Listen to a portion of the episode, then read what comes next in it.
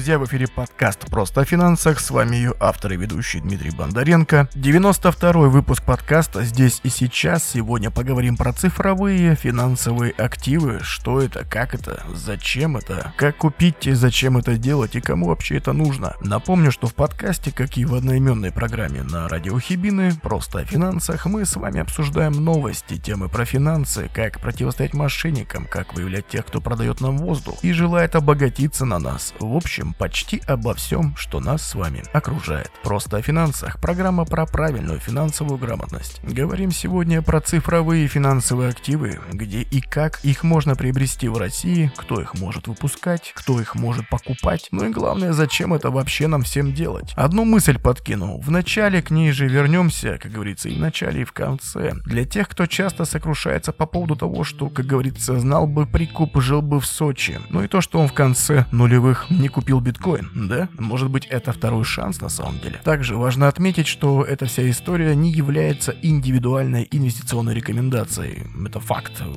ну, как говорится, так нужно говорить, так важно говорить, потому что, ну, чтобы никто не там в порыве страсти не послушав данный выпуск, а вдруг такие будут, не пойдет, не психанет и не купит какую-нибудь цифашечку, она потом кирдыкс и вниз пойдет, а скажет то, что Дмитрий Бондаренко в подкасте сказал, да? А вот, а потом, если что, у меня есть подстраховка упаковочка. В общем, никто не мешает вам думать самостоятельно и принимать решения. Но эта вся история не является индивидуальной инвестиционной рекомендацией. Нет гарантии, что стоимость ЦФА будут стабильно расти. Это такой же актив, такой же инвест-продукт, который подвергается классическим законам рынка. Если продукт интересен, его покупают, и цена растет тогда. Если не интересен, все, конечно же, наоборот. Ну и не забываем то, что те, кто выпускают цифровые финансовые активы, заинтересованы, чтобы именно их актив покупали. Тогда будет и рост, и все оттуда вытекающее. Главное найти хомяков, ой, простите, инвесторов. Инвесторов на диванчике. Надеюсь, никого не оскорбил. А то все обидчивые стали, да? Куда бежать? Как в том старом анекдоте. Ну да ладно, давайте начнем с новостей, последних новостей. Ну, конечно же, все знают то, что Киви Банк уже все, да? Киви Банк, отозвали у него лицензию. Банк России, он же Центробанк, отозвал лицензию на осуществление банковских операций у кредитной организации Киви Банк за нарушение законов, да-да-да, того самого 115 ФЗ, в том числе по противодействию отмыванию денег. Это наш 90-й выпуск «Это просто о финансах» и 62-й эфир, который был на радио Кибины полторы недели у нас назад. Ну что сказать, мошенники уже из Кибибанка убежали еще летом, еще даже по весне того года, ну где-то летом, потому что когда были введены ограничения на пополнение снятия перевода, они уже все разбрелись, потому что им это не интересно. У них вопрос на миллион, а тут у них какие-то тысячи рублей. И тут уже неинтересно, естественно. По величине активов кредитной организация занимала 89 место в банковской системе Российской Федерации. Киевбанк неоднократно нарушал федеральные законы, так сообщает Центробанк. За последний год, 12 месяцев, 5 раз применялись меры, в том числе дважды вводились ограничения на осуществление отдельных операций. Ну и в общем, как бы все, приказал долго жить. Киевбанк все, введена временная администрация, она будет действовать до момента назначения конкурсного управляющего, либо ликвидатора. Банк является участником системы страхования вкладов, в АСВ он есть, поэтому все денежные средства до миллиона миллиона 400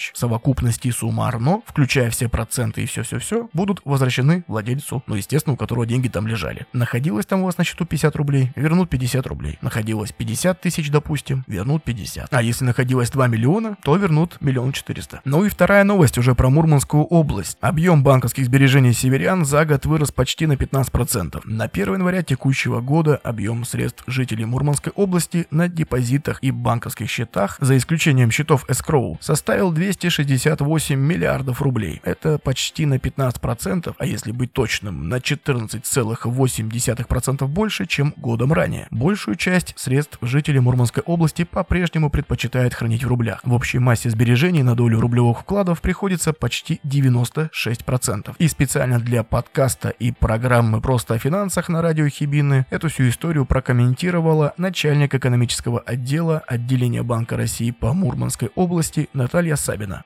Интерес северян к вкладам вырос, в том числе из-за повышения ключевой ставки. Коммерческие банки увеличили проценты по депозитам, то есть их доходность возросла.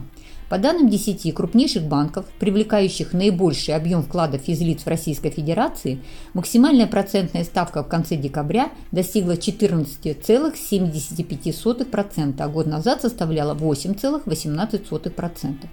При этом главное преимущество вклада – надежность. Депозиты застрахованы государством в размере до 1 миллиона 400 тысяч рублей, а доход по ним гарантирован. Напомню, что 1 февраля вступила в силу норма, согласно которой банки обязаны бесплатно информировать клиентов об окончании срока их вкладов, не позднее, чем за 5 дней до завершения действия договора. Таким образом, человек сможет вовремя переоформить вклад или закрыть его. Также в целях защиты потребителя финансовых услуг банки должны раскрывать ключевые условия вкладов, в том числе и процентную ставку, в виде таблицы на первой странице договора. Вот как-то так, дамы и господа. Не позднее, чем за 5 дней должны информировать, и при этом бесплатно, и при этом обязаны, то есть без всяких доп. условий, доп. плюшек, приколюшек и дополнительных услуг. Имейте в виду. Ну что, дамы и господа, аккуратненько, деликатно, интеллигентно переходим к цифровизации, к цифровым финансовым активам, ко всем этим нашим интернетам и прочим историям.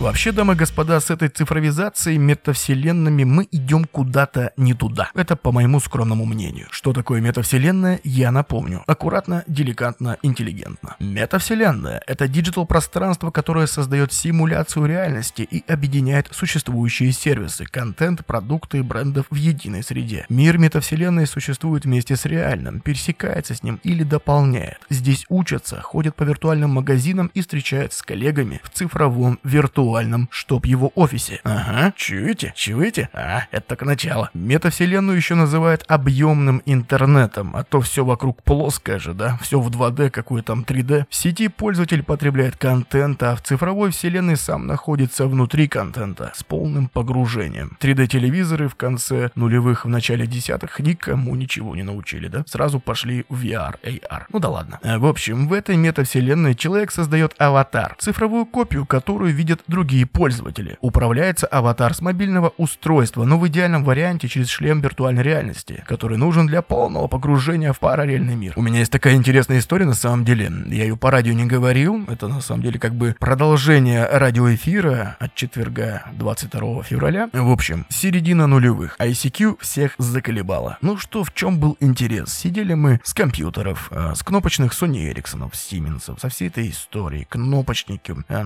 либо сенсорные еще, как, как все их называли, КПК, с этим, с резистивным сенсорным экраном, где только стилусом и только по конкретной точке понимала нажатие. Была Аська, ICQ, всякие джимы, не джимы, другие клиенты, смайликов много-много. Но фишка была в том, что не было чатов, то есть там один на один. То есть хочешь с кем-то пообщаться, общаешься. Да-да-да, это как бы мессенджер. А всем хотелось группового общения, хотелось движухи, суеты хотелось навести. Были всякие чаты текстовые, еще на WAP, wap.com там chat.ru, например. WAP — это протокол соединения с интернетом. В общем, не вникайте. это очень долго объяснять. В общем, были WAP, потому что GPRS, Edge, Edge еще вообще не было. Был GPRS, максимальный предел 128 килобит в секунду, ну фиг кто там тянул. Там у нас было, наверное, 5-15 килобит в секунду. А, какие-то эзернетовские www.ru, конечно же, еле-еле открывалось. Там какой-нибудь сайт э, про просто сверстанный, без сложных каких-то даже Java элементов, просто HTML грузилось очень долго. А WAP, он не подразумевал никаких там фонов, ничего, просто белая страница, ссылки, гиперссылки, и вот и все. И, естественно, чаты такие же. И вот мы сидели все, общались. И было всем хорошо. И где-то в середине нулевых придумали один чат. Там надо было создавать персонажей. Э, комнаты назывались планеты. Название говорить не буду, дабы не было рекламы, тем более этот чат до сих пор существует, вы не поверите. Ну, короче, создаешь себе персонажа, выбираешь тело, лицо, а, ник, заполняешь профиль, загружаешь фотку и пошел пошел гулять бродить. Комнаты назывались планеты, люди сидели максимум по 50 человек, можно было прыгать на людей, взаимодействовать с ними, там, действия пнуть, подойти, там, пощекотать и так далее, и так далее.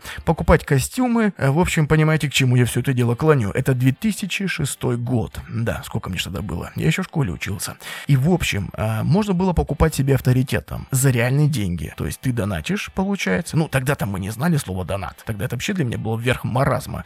У меня знакомый один потратил 100 тысяч рублей на этот чат по тем деньгам, когда курс доллара был 28, 27, ну, плюс-минус. И он потратил 100 тысяч рублей. Просто чтобы его... У него персонаж был, по-моему, свинья, ну, такая поросенок, поросенок в костюмчике. И когда ты себе прокачиваешь авторитет, у тебя сзади появляется какая-то аура, короче. Типа, желтый ты так себе, красный ты типа еще клевый, фиолетовый там и так далее, и так далее. И он потратил 100 тысяч рублей, чтобы его свинюшка в костюмчике там сияла какими-то разными цветами, короче. Он типа крутой, типа при деньгах. А мне тогда было, по-моему, до 16 лет, а тому дядьке было тридцатка. Я думаю, дядька, ты что делаешь? Почему? Зачем? Куда? Что ты про то происходит?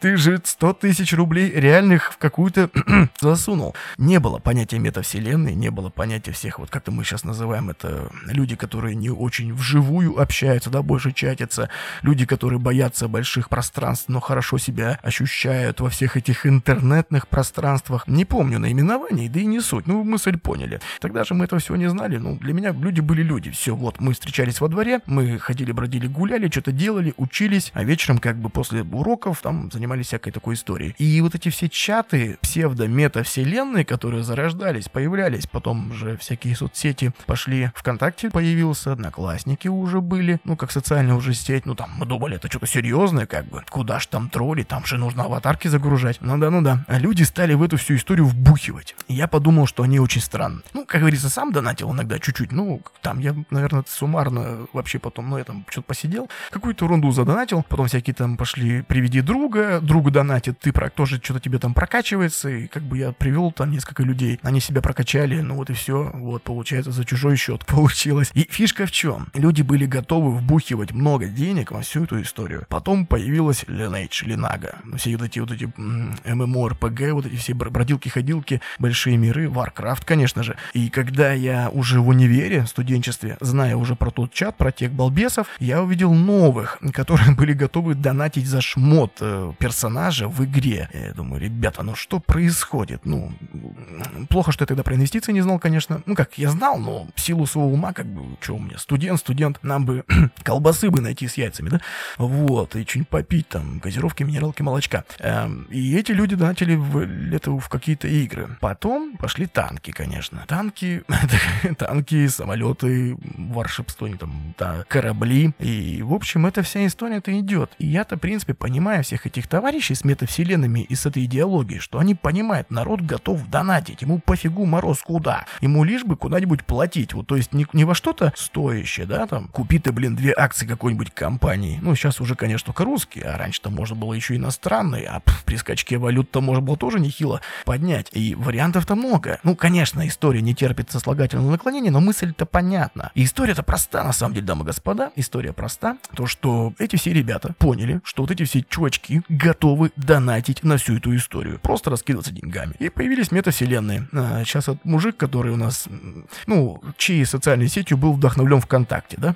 Давайте так назовем. Вот. И кто нам потом, кто выкупил социальную сеть, где раньше фоткали еду, а потом стали фотографировать нечто другое. И как бы вот так. И в принципе сегодня мы со всей этой историей с метавселенными, цифровизацией будем говорить и обсуждать. Вот сквозь эту парадигму. И вот, вот эти вопросы, которые вот у меня возникали, когда я верстал сценарий, да, мол, что за бред, а нафига, а зачем, для кого, что это, о чем, что, платить надо еще? И я вас поздравляю, это нормально. Ну, как и у меня, в принципе. Нет, я не говорю, что другие ненормальные. Ну, там как бы немножко другая история. Этим нравится это, этим нравится это. Опять-таки двоякая история. Я знаю личные примеры двоих своих э, сокурсников. С одной, с одной кафедры мы разные потоки. Они продали, они умудрились найти какого-то чувака, которому продали этот шмот. То есть они в него вкачали там тысяч сколько-то там и нашли парня, который купил дороже. То есть вот эти, которые задонатили, по сути, ну, молодцы, как в той песне, да, а, у, у Нагана кинуть там кого-то. Этот трек записал я быстро, примерно за два часа. Зацени, по-моему, прикольно вышло. Прикольно. Как и всех моих темах в этой теме нету смысла. Новый сингл от Нагана авантюриста. Здесь в сборе вся наша компания Вот. Ну, из, песни из конца нулевых тоже. А, нашли какого-то парня, продали ему какую-то историю, просто или картинку, код, я не знаю, как это шмот, это в игре, строку на сервере. ну что это, изображение, шевелящееся в динамике в игре. И тот купил у них еще и дороже, чем они вложили. То есть, э, типа, они, как они ему сказали, вот мы, типа, работали, мы прокачали персонажа, мы там прокачали, там достали шмот, мы там сбегали туда-то, ну как сбегали, кнопочками понажимали, персонаж там по карте поперемещался. В общем, они потратили ресурс в виде времени. И вот этот ресурс в виде времени стоит столько-то. И он у них купил живыми рублями здесь и сейчас. Ну, это был год 8-9. Вот, 2008-2010. Вот что-то типа того. Эм, так что тут, как говорится, палка о двух концах на самом деле. И если погуглить в интернетах, то да, на этих историях можно, в принципе, заработать, ну, если это так можно назвать. Так что давайте не будем сегодня перегибать палку в этом вопросе. Я просто буду, будь поговорим, порассуждаем на эту тему, по, как говорится, понакину мысли вам, пищи для размышления во всей этой истории, как и что и зачем это, куда с этим бежать. Потому что цифровизация вся эта наша, вот, э, как я пришел, пришел к выводу, сверстая сценарий, что-то мне, ребята, захотелось налички. И чем больше и дальше мы идем, чем, тем больше мне хочется, есть желание владеть хрустящей, как свежий хлебушек, наличной кошелечке, портмоне. Потом объясню почему. И вспомним старую добрую поговорку. В интернете ты можешь быть кем угодно, как угодно, когда угодно и зачем угодно. В парадигме сегодняшней истории не забывайте, о чем я сказал в самом начале. Это очень-очень важно. Обсудим, обсудим, обсудим всю эту историю. Так что вот так, дамы и господа, про цифровизацию. Цифровые финансовые активы. Что это? Кто это? Зачем это? Разберемся после короткой отбивки в подкасте «Просто финансы».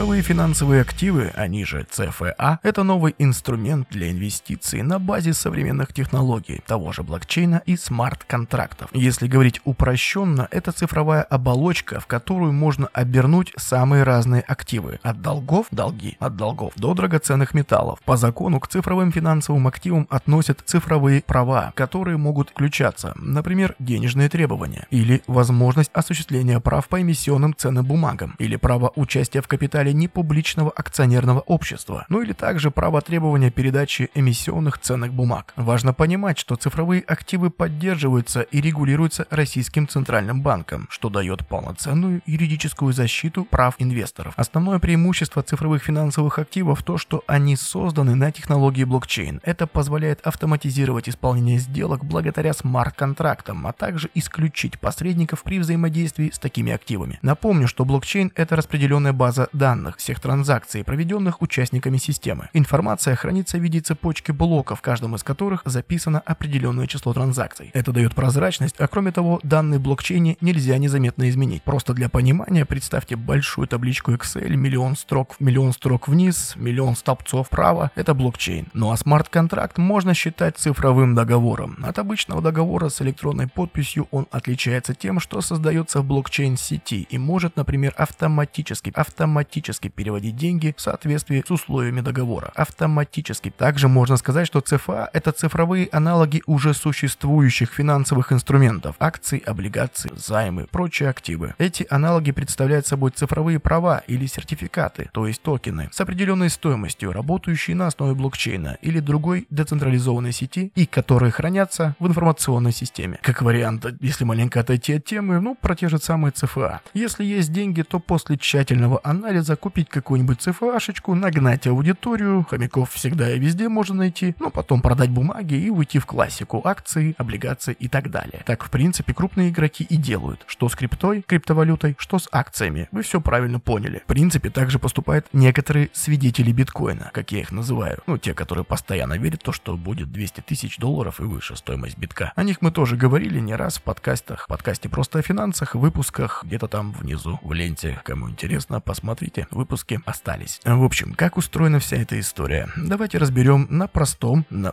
как простом, обычном, классическом нашем фондовом рынке, как вообще происходит процесс обращения ценных бумаг. Есть клиент-покупатель, есть брокер, есть биржа, есть клиринговый центр и есть депозитарий. Также есть брокер, который, например, у которого есть клиент-покупатель, и брокер, у которого есть клиент-продавец. Клиент-покупатель через брокера покупает активы на бирже. Его брокер открывает и ведет счет этого клиента. Вся эта история происходит на фондовой бирже, которая передает информацию о сделках, которые зарегистрированы. Во всей этой истории участвует клиринговый центр. Он выполняет поручения перевода между счетами. Ну а депозитарий во всей этой истории фиксирует расчеты по сделкам и учитывает активы. Депозитарий и расчетная палата. При покупке-продаже также участвуют еще и брокер 2 и клиент-продавец. Как подразумевается история цифровыми финансовыми активами? Тут все просто. Всего лишь три. Можно даже в виде кружочка это все в диаграмму такую круговой оформить. Будут пользователи, операторы обмена и операторы информационной систем. Все. Больше ничего и не нужно. Можно сказать еще проще. Цифровые финансовые активы – это имущественные права, которые по техническим свойствам, как и криптовалюты, являются токенами в системе управления базами данных, то есть в блокчейне. С экономической стороны за цифровыми активами стоит эмитент, то есть организация или лицо, которое выпускает ЦФА, и обязательства. Напомню, что криптовалюты, в отличие от ЦФА, ничем не обеспечены, а ЦФА должно быть обеспечено. Чтобы лучше понимать, что из себя представляет ЦФА, давайте рассмотрим несколько их иностранных аналогов. То же самое NFT, о котором мы уже говорили. Напомню, что NFT это поддержка прав держателей на различные уникальные объекты, в основном цифровое искусство, изображения, фотографии, картинки, музыка и так далее. Мы их также обсуждали в подкасте «Просто о финансах» и в программе «Просто о финансах» на радио Хибина. Есть также утилитарные токены. Это виртуальные единицы для взаиморасчетов в различных проектах, которые связаны с играми или сервисами, где используются очки, баллы и так далее. Это те самые фанаты, о которых я говорил в начале. Ну и также есть оплата токеном. Это история преимущественно, что это? Криптовалюты, которые используют для оплаты товаров и услуг. Какие есть виды финансовых активов, цифровых, конечно же. В законодательстве Российской Федерации есть понятие многих цифровых финансовых активов, но среди самых востребованных можно выделить облигации, гибридные цифровые активы и права на участие в непубличном акционерном обществе. ЦФА могут выпускать как государственные, так и частные компании. Ну что такое облигации? Долговые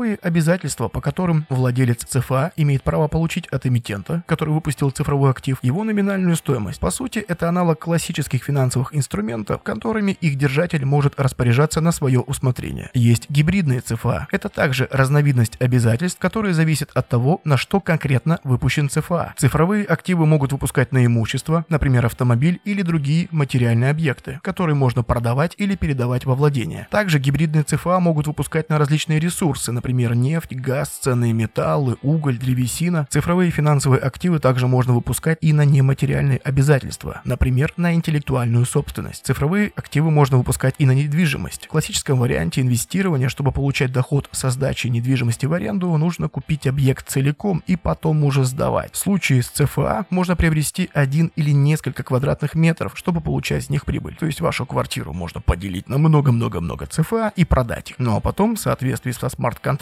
просто делиться прибылью со своими микроинвесторами цифровыми. Но еще один вид цифровых финансовых активов – это права на участие в непубличном акционерном обществе. По сути, аналог акций, которые используют для продажи доли в бизнесе. Покупки ЦФА для инвестиций с целью получения дивидендов. Также такой тип цифровых активов можно использовать для участия в принятии важных решений и голосования в акционерном обществе. Важное напоминание, дамы и господа, вся эта история не является индивидуальной инвестиционной рекомендацией. Сейчас тем более перейдем к платформам, сейчас перейдем к каким-то наименованиям, так что тем более не является инвест-рекомендацией. Но думать самостоятельно никто никому не запрещает.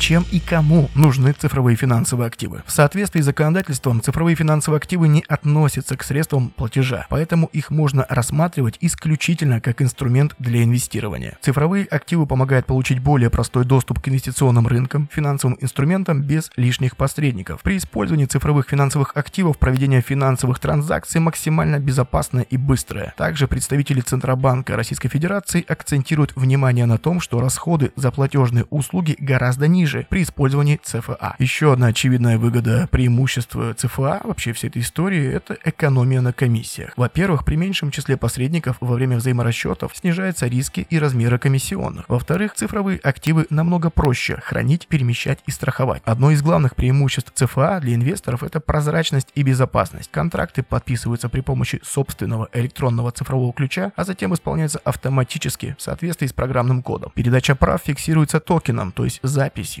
в блокчейне, что исключает внесение изменений, а значит и мошенникам здесь делать нечего. Среди других преимуществ цифровых финансовых активов для инвесторов это доступность финансовых инструментов повышенной доходности. Например, инвестор получает возможность приобрести долю в компании, которая ранее не выставлялась на бирже. Также это могут быть предметы искусства с меньшей корреляционной зависимостью, чем традиционные активы, представленные на финансовых рынках. То есть появляется больше, больше разнообразных инструментов для инвестирования. Для розничных инвесторов появляются новые возможности инвестировать в активы, которые прежде были недоступны. Повышается эффективность и рентабельность вложений благодаря снижению затрат и возможности вкладываться в активы даже с небольшим стартовым капиталом. За счет дробления активов на маленькие части инвестор может использовать финансовые инструменты, которые ранее были ему недоступны из-за высокой стоимости. Таким образом, подведя краткий итог, цифровые активы – это перспективный инструмент для инвестирования без рисков. Эксперты Центрального банка РФ уверены, что в недалеком будущем рынок ЦФА приобретет такую же популярность и востребованность, как фондовые биржи. Но есть одно «но». Напомню, в 2020 году в России приняли закон о цифровых финансовых активах. С 2022 компании начали выпускать свои цифровые финансовые активы. И сейчас э,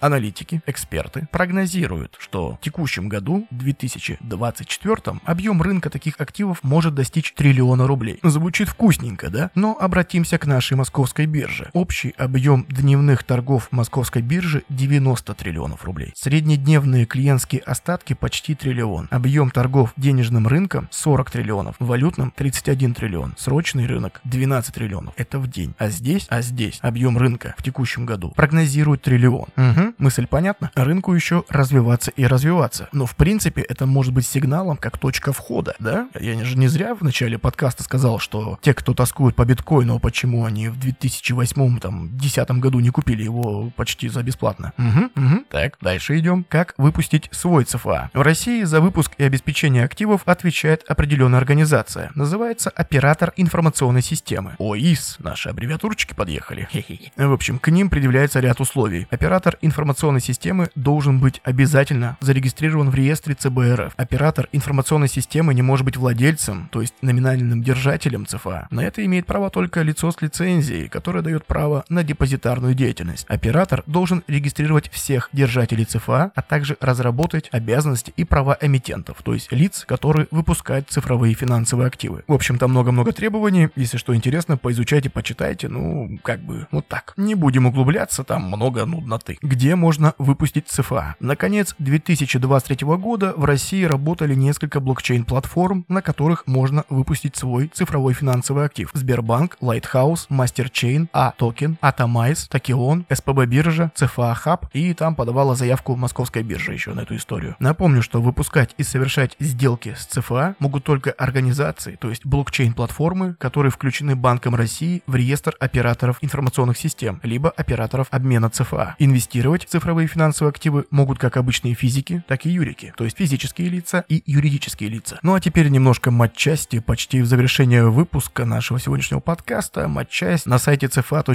cfa.rf говорят нам следующее. Цифровые финансовые активы являются отличной возможностью диверсифицировать свой портфель через выпущенные на блокчейны активы. Это абсолютно легально и безопасно. Как купить ЦФА? Очень просто. Идем на блокчейн-платформу и покупаем. Отмечают преимущества цифровых активов. Это инновационность, ускоренное получение финансирования без необходимости проходить процедуру допуска к бирже. Вместо единственного источника средств предоставляется большее количество инвесторов, как крупных, так и тех, кто готов вложить меньшие суммы. Также из преимуществ выделяют уменьшение административных затрат, включая сокращение количества посредников в процессе выпуска и обращения токенизированного актива. Ну и повышение ликвидности и стоимости активов, чем ЦФА отличается от криптовалюты и цифрового рубля, который мы увидим вот-вот через год. Ну, может быть, чуть раньше, чуть позже. В общем, в ближайшем обозримом будущем. Да, цифровые финансовые активы и криптовалюты используют одну технологию – блокчейн. Однако сравнивать их некорректно. В отличие от цифровых финансовых активов, ни биткоин, ни эфириум, например, не является видом видам цифровых прав, которые выпускает эмитент или юридическое лицо. К тому же выпускать цифровые финансовые активы в России разрешено лишь операторам информационных систем, а за деятельностью следит Центробанк. Поэтому никакого биткоина и эфира и альткоина и чего-то еще. От цифрового рубля финансовые активы цифровые отличаются тем, что они не являются формой национальной валюты. То есть это не средство платежа, это средство для инвестирования. А цифровой рубль – это рубль. Он не является средством для инвестирования, это средство платежа. Электронная наличка. Если у вас есть цифровой финансовый актив, им нельзя расплатиться за товары и услуги, а цифровым рублем будет можно. Зачем нужны цифровые финансовые активы? Возникает вопрос на самом деле. Если ЦФА это пусть-ка и цифровые, но те же акции и облигации, то есть по сути в ЦФА можно обернуть те же самые акции какого-нибудь банка, да, или какой-нибудь компании. Только все это на блокчейне, смарт-контракты, бла-бла-бла и туда-сюда. Давайте представим, что мы вернулись в 2001 год, 2002, окей. Вместо привычного смартфона обычный стационарный телефон, тот самый с диском, на проводе, вся история, без тонового режима, без всего, просто крутилка и трубка. С большой вероятностью эта история покажется нам допотопной, хотя телефон как телефон, он отлично справляется с главной обязанностью – дозвониться до кого-то. Хотя все реже, чем мы пользуемся на смартфонах, да? Проще голосовое написать, двухчасовое записать, которое дослушиваешь, ставя телефон на зарядку перед сном. Так вот,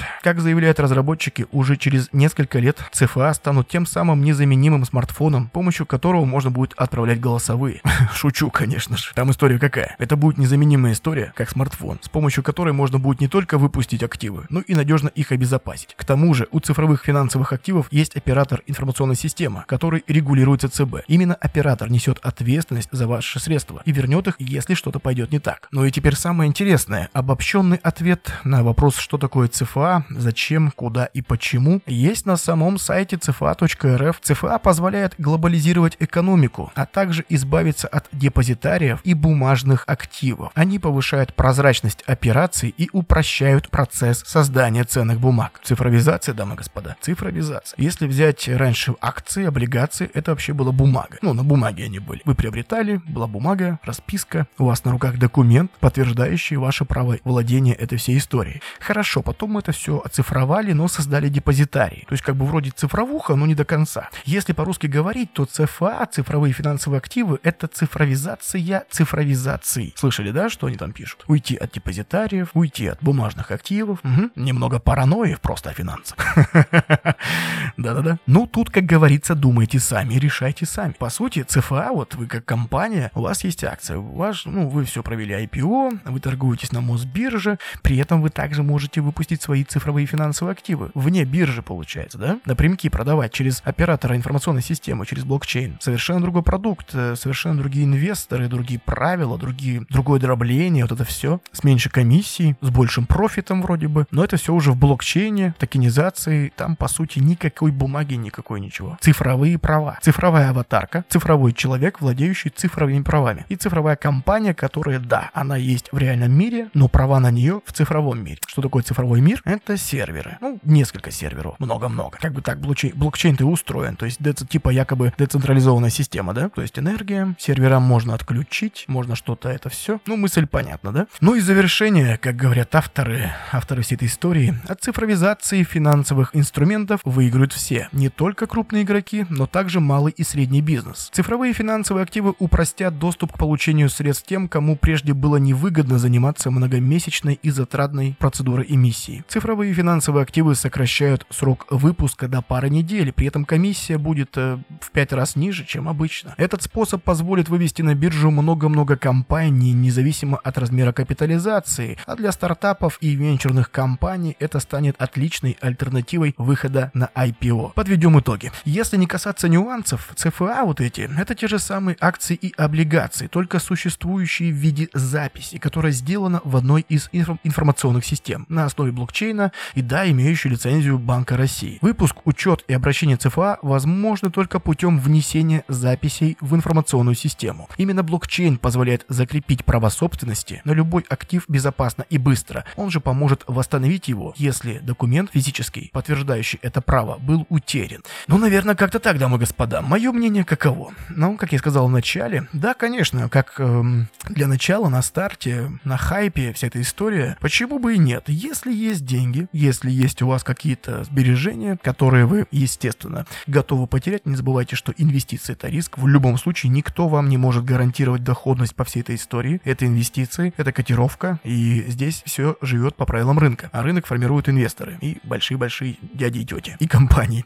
В общем, э, никто вам не, имеет права, не может гарантировать стопроцентной доходности. Вы можете как получить, так и потерять. Да, на хайпе, э, тем более сейчас это будет история форситься, 100%, можно. Можно зайти, попробовать, получить некоторый профит, успокоиться, и я бы сделал как? Я бы там поигрался, туда-сюда залетел, с ноги как не себя, что-нибудь там взял, тут взял, по -по -по. Всю эту историю можно, конечно, пропиарить. Вот, так что если вы вдруг в подкасте услышите что-то про цифровые финансовые активы, шучу, конечно же, а, ну, допустим, залететь с ноги, взять, взять, взять, э, понабрать, подзаработать и потом аккуратно, скромно выйти. Да, немножко оставить так, э, даже понаблюдать за всей этой историей. Но я все-таки, как говорится, за классику в моде при любой погоде. Да, как говорится, у нас сейчас получается что? Есть бумажная классика, есть цифровая классика и цифровая цифровая классика. То есть у нас как вот с рублем, да, есть рубль наличка, есть э, безналичный рубль и есть цифровой рубль. Вот. И в принципе с финансовыми активами то же самое, абсолютно. Есть э, акция на бумаге, есть акция цифровая, но там депозитарной записью, что это все бро через брокера, через все прочее, а будет цифровой актив через блокчейн и токенизацию и смарт-контракты. Как говорится, те же яйца только в профиль, но есть нюансы, дамы и господа. И нюансы эти глубоко-глубоко в маленьких деталях. В плане цифровизации. В плане цифровизации я тут не буду про теории заговора, ни в коем случае. я сам не приверженец этой истории. Но, но пища для размышления есть. Есть пища для размышления. Думайте сами, решайте. Сами на старте, на хайпе. Почему бы и нет? Если есть финансы, если есть возможность и вся прочая история. Почему бы и нет? Если нет возможности, ну, сидим ровно и не отсвечиваем, да? Как пингвины из Мадагаскара, улыбаемся и машем. Ну и еще из преимуществ. Большинство операций с цифровыми финансовыми активами освобождены от налога на добавленную стоимость. То есть НДС не облагается. Но облагаются некоторые сделки с гибридными ЦФА. Выпуск ЦФА может состоять из большого числа недорогих активов, что позволяет привлечь не только крупных, но и небольших инвесторов. Разместить ЦФА могут любые компании и индивидуальные предприниматели вне зависимости от размера их годовой выручки. Также отсутствуют ограничения по объему выпуска и наличию кредитного рейтинга и поручителя. Эмитентом ЦФА может стать любая компания, крупные корпорации, средний малый бизнес, либо обычный индивидуальный предприниматель. Купить может любой человек, обычное физическое лицо, либо юридическое лицо, как квалифицированные инвесторы, так и неквалифицированные инвесторы. Цифровые финансовые активы – это не хорошо и не плохо. Это да, это, это еще один инструмент для инвестирования. Конечно, он больше выгоден для эмитента, для тех же самых предпринимателей, юрлиц и больших компаний. Им бумаги стоит выпустить дешевле, проще и с более низкими комиссиями. То же самое для инвесторов. Но, как я и сказал в начале, с этим чатом, когда мы все просто вваливаем куда-то в цифро-криптомир, я думаю, так не стоит. Давайте пока еще поживем в реальном мире. Комбинировать, конечно, можно, даже нужно, но не будем пороть горячку. А к цифровым финансовым активам просто относиться так, то что это еще одна возможность подзаработать где-то на, где-то на хайпе, где-то, где-то на какой-нибудь компании, где-то на какой-нибудь новости, но рассматривать как средство хранения своих денег в этой всей истории на постоянку, в долгую, ну, я бы пока бы, наверное, бы не стал. Ну, я имею в виду прям 100% своего капитала, 100% своих денег. Какую-то часть можно оставить, конечно же, но не все. Вот как-то так. Но этот почти час, эти скромные несколько цать минут с вами провел Дмитрий Бондаренко, подкаст «Просто о финансах».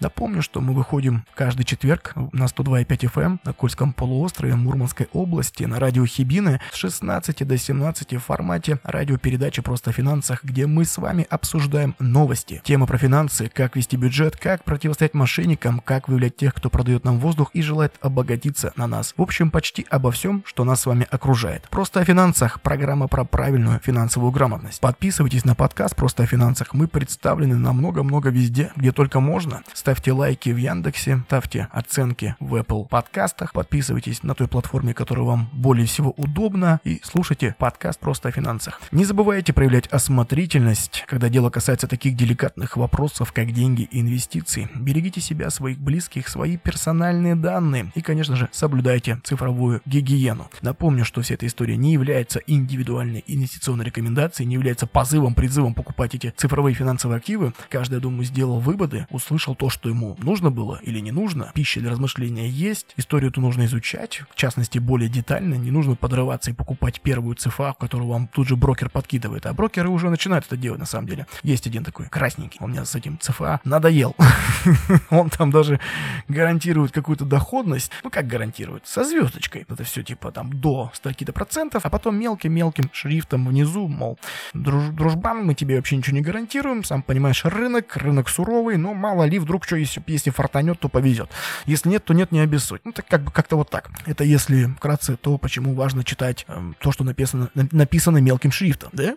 не забываем про это, дамы и господа. Не является инвест-рекомендацией, но при этом подумать и самостоятельно принимать решения никто не запрещает, конечно же. Напомню, что нет гарантии, что стоимость ЦФА будет стабильно расти. Это такой же актив, который подвергается классическим законам рынка. Если продукт интересен, его покупает, цена растет. Если нет, он падает. И никто не знает, какой крупный игрок так или иначе зайдет на ту или иную котировку, на ту или иную ЦФА. Так что не жадничайте, не жадничайте. Жадный инвестор, оно, конечно, вроде бы и хорошо, но и плохо одновременно. Во всем нужен баланс. Баланс. Конечно же, риск-менеджмент, баланс, понимание, что вы хотите от рынка, сколько вы планируете заработать, сколько вы готовы потерять, чтобы не истерить и не выходить с первого этажа с решеткой на стене, на окне.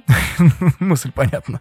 Вот, так что будьте аккуратны. И не забывайте, что те, кто выпускает цифровые финансовые активы, заинтересованы что, в том, чтобы вы для них как хомячок пришли и купили их актив и держали как можно дольше. Поэтому и сказки будут вам тирать как можно чаще и дольше. Я про тех, кто эти активы выпускают и вам же их пытается продать. Помним старый добрый фильм «Волк с Уолл-стрит». Как можно дольше крутить, вертеть клиента на, в этих, на этом острие событий. Это задача как и брокеров, так и тех, кто выпускает эти ценные бумаги. Чем дольше мы остаемся в этом цифровом мире, тем дольше мы, тем дольше наши деньги хранятся у них. А они зарабатывают на комиссиях. У них все хорошо. Ну, владелец ЦФА зарабатывает на том, что мы им деньги их даем. Брокер зарабатывает на комиссиях, если мы сейчас про обычные бумаги говорим. Он зарабатывает на комиссиях, на тарифных планах, на других каких-то моментах, доп. Услугах. Но в конечном итоге платить нам, как говорится, либо платить, либо терять, либо получать. Выбор, выбор за вами. У меня же, как я и сказал, в последнее время все больше желания уйти как-то в наличку. Я все-таки начинаю быть таким